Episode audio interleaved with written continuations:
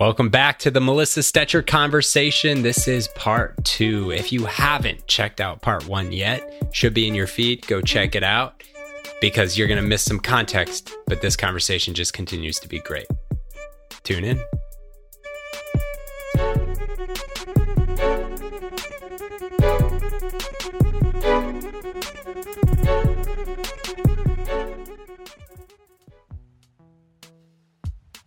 So I always encourage a starting line of habits.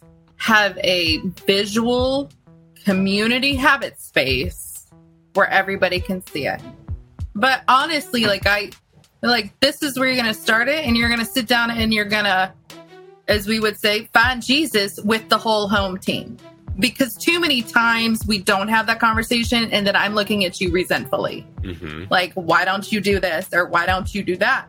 And I encourage, you know what, let's have an honest conversation with anybody that's comprehensive of it. Like, don't bring your toddler to the table. No. But bring your kids to the table. Bring your spouses or partners to the table and be like, look, this is draining me. And I feel like I'm being taken for granted, or I can't handle all this responsibility. Can we meet somewhere to balance our home team? So then we can all live intentionally together. This whole thing actually ties together well as far as labels, societal expectations, this general sense of culture. And one of the things that you do when you consult with a family around organization is the first thing that you work to do is break down the gender roles and ultimately say, we're going to work as a single unit. Given everything that we just talked about, how is that typically received by your clients? I mean, it's kind of like that. No, my husband will never do that. Oh, my wife would never let control. And I'm like, okay, well, call me when you're ready. Mm. Can we go a step back and say, what does that mean? Yeah. Like when you say break down gender roles, what does that mean? So I work with a lot of people that feel, I'm trying to find the right terminology, like the pink and blue roles of a 1950s housewife, right? All of my chores go inside. All of your chores go outside based on the body parts that you have. So that those are the shifts that I help people, you know, just because they're dishes doesn't mean he can't wash them. And just because it's the yard doesn't mean I can't mow it. I'm laughing, but things it's like not that. Funny. Like, so you're like a, you're a professional organizer that kind of also relationship counsels. Yeah. Oh, hell no. No, no. If you want to keep your ugly parts from the bedroom, I don't win in on that. No, I'm messing. I'm messing with you. Why is this your approach, and why is it important to you? Because I've lived it. Can you? I've lived it. Can you expand on that? Can I elaborate? Yes. My introverted guest who's gonna get dug into now, maybe a little too much. Right, you're pulling, Rodney. I need help. Just hold the flag up. No. Right. So for me, it's important because I hit a snapping point and I realized I didn't want my son to think it was normal. Right? It's not normal to be stressed out and resentful and mean at home. Like, that's not something I want you to accept. And so for me, that was important, but it's also, I don't want him to feel a sense of entitlement because of how he was born.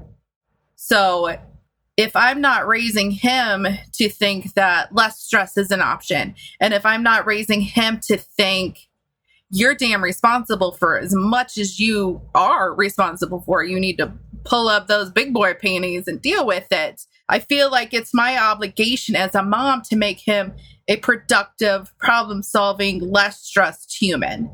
Because then he has the opportunity to fulfill himself and then give back when he is of age and when he chooses to do whatever he chooses to do. What was the root of that stress that kind of led to this breaking of traditional gender roles in the household for you? My control issues, my need to, you know, be that perfect mom, be that perfect partner, be that perfect female image of what you're trained to do, right? Be the good girl, have the dinner made, have the house clean. Everybody's on schedule. Everybody's active, but I'm managing it all and I'm in control of it all. And I think all of that programming that I didn't realize was programming really led to a snapping point of this may be what I've always been told it is, but this is no longer going to be it. How did you break it down from that point? Like break down the programming or reprogram? I cried and drank a lot, but I also, right, like there was a lot of crying involved, but I had to figure out how to let control go for my own self. So I had to open the conversation of, all right, kiddo, what do you feel comfortable learning, right? What are you going to learn this week? What tools do you need to take this over completely? So letting go of my control and me doing everything by this way or having you do things this way because it's the right way really needed to go. So we just did it. We did it one little thing at a time. When my son was 8, he started doing his laundry, but I gave him the tools and techniques to maintain it himself. I have recently come to the conclusion, and you just gave a really good example, that control is easier. Well, it's easier in the moment. It's harder in the long run because teaching is really hard in the moment, but better in the long run. Like, because to teach it, you got to really understand it and understand them and what they need. And all the steps that you do are just like habit for you. And to actually detail them all and explain them and show them is really, it's hard. It's extra time. It's like, no, I'll just do it. Like, I can get it done in 5 minutes versus taking an hour to explain it. And it becomes harder because the relevant importance is different. So to your son, having spotlessly clean laundry may not matter. He just needs to get his laundry done. Whereas you may say, why didn't you do stain remover before? Because now you have stains. And he says, because I don't care if I have stains. And you say, but I care if you have stains. But mom, you want me to do my laundry now, mom. Well, you can't do your laundry anymore. And it's almost letting go of the equivalent end product to let them care about it however they care about it and accept that it's getting done, which is really hard, especially for moms. Melissa, perfect mom. You gave us kind of what it meant. What does it mean to you now? Other than just being me. So I think the perfect mom is to realize that's not a thing. Perfect is not a thing. 100% true can be a thing. I think being honest, being true, and just being you, that could be the mom I could manage. Perfect, based on my own eyes, would be just being me. Perfect based on your eyes or Instagram's eyes, nah, that's not a thing. Well, I think that would equate to perfect. Like, as I think about it, as I watch my wife and I think back to my mom, it's like the moments where they are them, or when my wife is herself, or when my mom was her, like those were the best moments. So you talk about this programming, right? Because there are certain roles that certain people gravitate towards in the relationship, but oftentimes there are roles that are forced upon women and mostly by these social dynamics. How was it programmed for you? It was very much programmed that all things inside were my responsibility. Like, even to the point of when I bought my first house, right? Not me and a partner. I bought my first house and I was told, well, I guess you better find a man now so somebody cuts the grass. And I'm like, or I could just buy a lawnmower and cut the grass, right? So it was, It's very, even to this day, like of a certain age, of a certain sex, the programming I'm still breaking through. Like, I don't want to climb in the attic. There's bugs. So I'm like, well, somebody's got to climb in the damn attic. So it's still discovering those things of what I was programmed to be and to handle is still in discovery to this day. That statement. Well, you got to find a man now to cut the grass. Like, do we wonder why relationships are such a shit show? Like, that's the reason to find a partner? or to stay with the part, like, oh, well, you know, does the landscaping really good, so everything else is cool. Like, I don't know, like, man, and I'm sure the like, if we had the person here who said it, be like, oh, I didn't mean it like that. But like, that stuff gets said over and over and over to children and to all of us, and that's what seeps into the consciousness, whether it's unconscious or conscious, and that's what becomes. I think about it, like, Keith, for you, like, I learned the gender roles in the house through my parents, and it wasn't just like they learned it from theirs. And if I go talk to them about it right now, I bet they wouldn't say, oh, well, dad has to do everything outside, mom has to do everything inside. But it's just where they gravitated naturally, because that's what they learned. And without thinking about it, like, that's just what I would do. And those are those things that get seeded into our brains at early ages that we observe and we see. And it's, once someone's ready, you break it down, because there's this fine line between gender roles at a societal level. This kind of goes to your perception of nerd as self, but not societal nerd.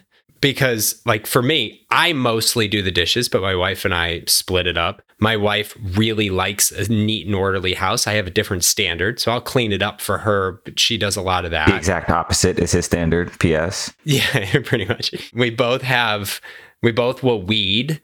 Like, we both do everything. There are certain things that we do that may be gender, but we both do our own laundry, right? Like, my wife does her laundry, I do my laundry, and we'll mix up the kids depending on who's doing laundry that day. So we have certain gender-specific roles, but not because of that social. It's just because that's how our household functions best. But it's pretty equally distributed. But it's a thoughtful thing. Like, you guys have determined what your roles will be versus just being like, well, at my house, like, this is how it goes. So how do you help couple? And I say all that to, like, how do you get them to not necessarily just shy away from what they're gravitate to distribute the workload appropriately, but at the end of the day, to get them to distribute the workload so that there's not so much load on one person, in this case, the wife or mom . So I always encourage a starting line of habits. Have a visual community habit space where everybody can see it. But honestly, like, this is where you're going to start it, and you're going to sit down and you're going to, as we would say, find Jesus with the whole home team. Because too many times we don't have that conversation, and then I'm looking at you resentfully. Mm-hmm. Like, why don't you do this? Or why don't you do that? And I encourage, you know what, let's have an honest conversation with anybody that's comprehensive of it. Like, don't bring your toddler to the table. No. But bring your kids to the table, bring your spouses or partners to the table, and be like, look, this is draining me. And I feel like I'm being taken for granted, or I can't handle all this responsibility. Can we meet somewhere to balance our home team? So then we can all live intentionally together. I want to come to you full and happy and hopeful and be like, dude, thank you so much for doing that. Now we have time to do this together, instead of, are you freaking kidding me? I have to do the fucking dishes again by myself. Right. So there's that hard conversation, and it's got to be like, we are intentionally going to take this time, sit down, and are you willing to meet me at home team plate, and we can be managing this home? Are you good with me looking at you resentfully and me managing it all? Because either you're going to be okay shrinking into that role, or you're going to hit that snapping point and be like, you know what, this isn't worth the damn relationship anymore. Mm. And so I always encourage people to start with these habits. I don't think many couples intentionally, like, nobody wants to be resentful or regretful. And many of them don't necessarily believe that the gender roles have to be so. However, they've never thought about it. And so it just is what it is. And then one person's getting shitted on, or feels resentful, or is like, why do I have to do all the work? Or they're both like, why do I have to do all the work, when they're probably just doing enough to get by, and they're just not talking about it. And so you're introducing communication into the equation. Yeah, like you said, it's required. Intentionally talking about it. Like, I think you have to. If you want to live intentional with the people you're sharing a home space with, which if you're sharing a home with somebody, those are the people you want to be honest and intentional with, in my unwanted opinion. But I feel like you have to have that conversation because nobody wants to grow ugly together. You want to grow and shine together. So when you work with clients to set that community habit space, like, do you help them start it? Or do they, that's something you give them guidance and coaching around because you're not in the relationship therapy game to sit down and work through on their own? It depends, honestly, on that comfort. I've done both. I know some people, like I've worked with a mom, a single mom and her son, and their biggest struggle was routine and laundry. Well, he was preteen or teen at the time. And I'm like, okay. So the three of us sat down and I'm like, okay, buddy, what do you feel comfortable with? I mean, you are a smart kid. You can do all of this. I believe that you can do this. What tools do we need? And what day would work for you to take over doing your laundry? And so then it already starts that conversation, but it takes it off the mom's shoulder in this instant of going, well, today's your laundry day, to go do it. You're right. So I think having that third party, that filter, can sometimes help. You know, now it's no longer you're telling me to do this. It's this person going, okay, how can we bring you guys together? But I mean, sometimes it's uncomfortable to have a stranger come talk to you and your husband, especially if it's already a unpleasant, more or less, situation. If it's just like he's not going to go for that, I'm like, I don't even want to be there then. Okay, that's cool. But I think it's dependent on the situation and the openness of everyone involved. In that situation, there's a very human element as well, because we don't tend to volunteer to do work that we don't have to do. And so for a child, like, they're just used to mom or dad, like the parent, doing the laundry. So then when it's their turn, they're like, wait, hold up. Wait, what? Like, this is new. So that's just like that third party. I can see why that would be very helpful in that situation to help bridge this old state to the new state. But I think building on that, Rodney, I think part of it is that control, right? And I know as a mom, it's my job to do your laundry, but giving up that control of, okay, it's my job to teach you to be a productive human. So I think giving up that control of the actual small detail versus that bigger picture at the end, I think that's where the self conversations need to be happening. One of the unfortunate aspects of our human condition is that we think little children are incapable, incompetent human beings. And oftentimes we don't even think of them as human beings. They're children. And we, as a foresight to having a unit where everybody does their chores, and we learned this through some parenting books, and I'm curious to talk to you both and get your take, is like, my oldest is 4. So she has a nightly chore at the end of every meal. Yeah. A night job. Yeah. She goes out $15 an hour, minimum wage now. She goes and she has to put something away. Like, it's not an arduous thing. Maybe if she says she wants to sweep, she'll sweep for her chore. My 2-year-old will help empty the dishwasher when we're emptying the dishwasher, just because she wants to. So like, getting them involved at such a young age so that when they're of functioning, collaborative, competent, routine age, then it's less of a, like, they're already learning that unit-based collaborative approach. And I'm curious, was it something that you started early with your, I mean, it doesn't sound like, because you took on so much based on your programming, but did you teach your son at an earlier age to do certain things, Melissa, to make this transition for him once you were ready to make it maybe a little easier? No, I feel like I started late with him. When he was really young, I was the one that went to work, and then I was the one that came home and cooked and cleaned and picked up the mess from the stay-at-home dad at the time. Now, I'm not saying there's anything wrong with stay-at-home dads. I'm not saying there's anything wrong with his dad, but I'm saying I let that situation be like that. So I feel as if I could have started earlier with him had I recognized my own control programming problems. Yeah. Rodney, does Ruby do any chores? Oh, she's got it. She does stuff. I think very similarly, like just kind of as she's capable. Like I think the most recent thing is taking her dishes from the table to the counter. Like just like little things that she can help with. But then the baby, like she, when I start sweeping the floor, she wants the Swiffer. She wants to like mimic along. So I'm like, yeah, Rodney, let's go. You like, sweep? Let's just... What? You're not supposed to sweep. What? What? What's wrong with you? That's not your job. You're. Yeah. So I like that idea. I think they are far more capable. It's I think I went to like a Montessori school growing up, and they kind of have that. There's a term. I think it's Swiss.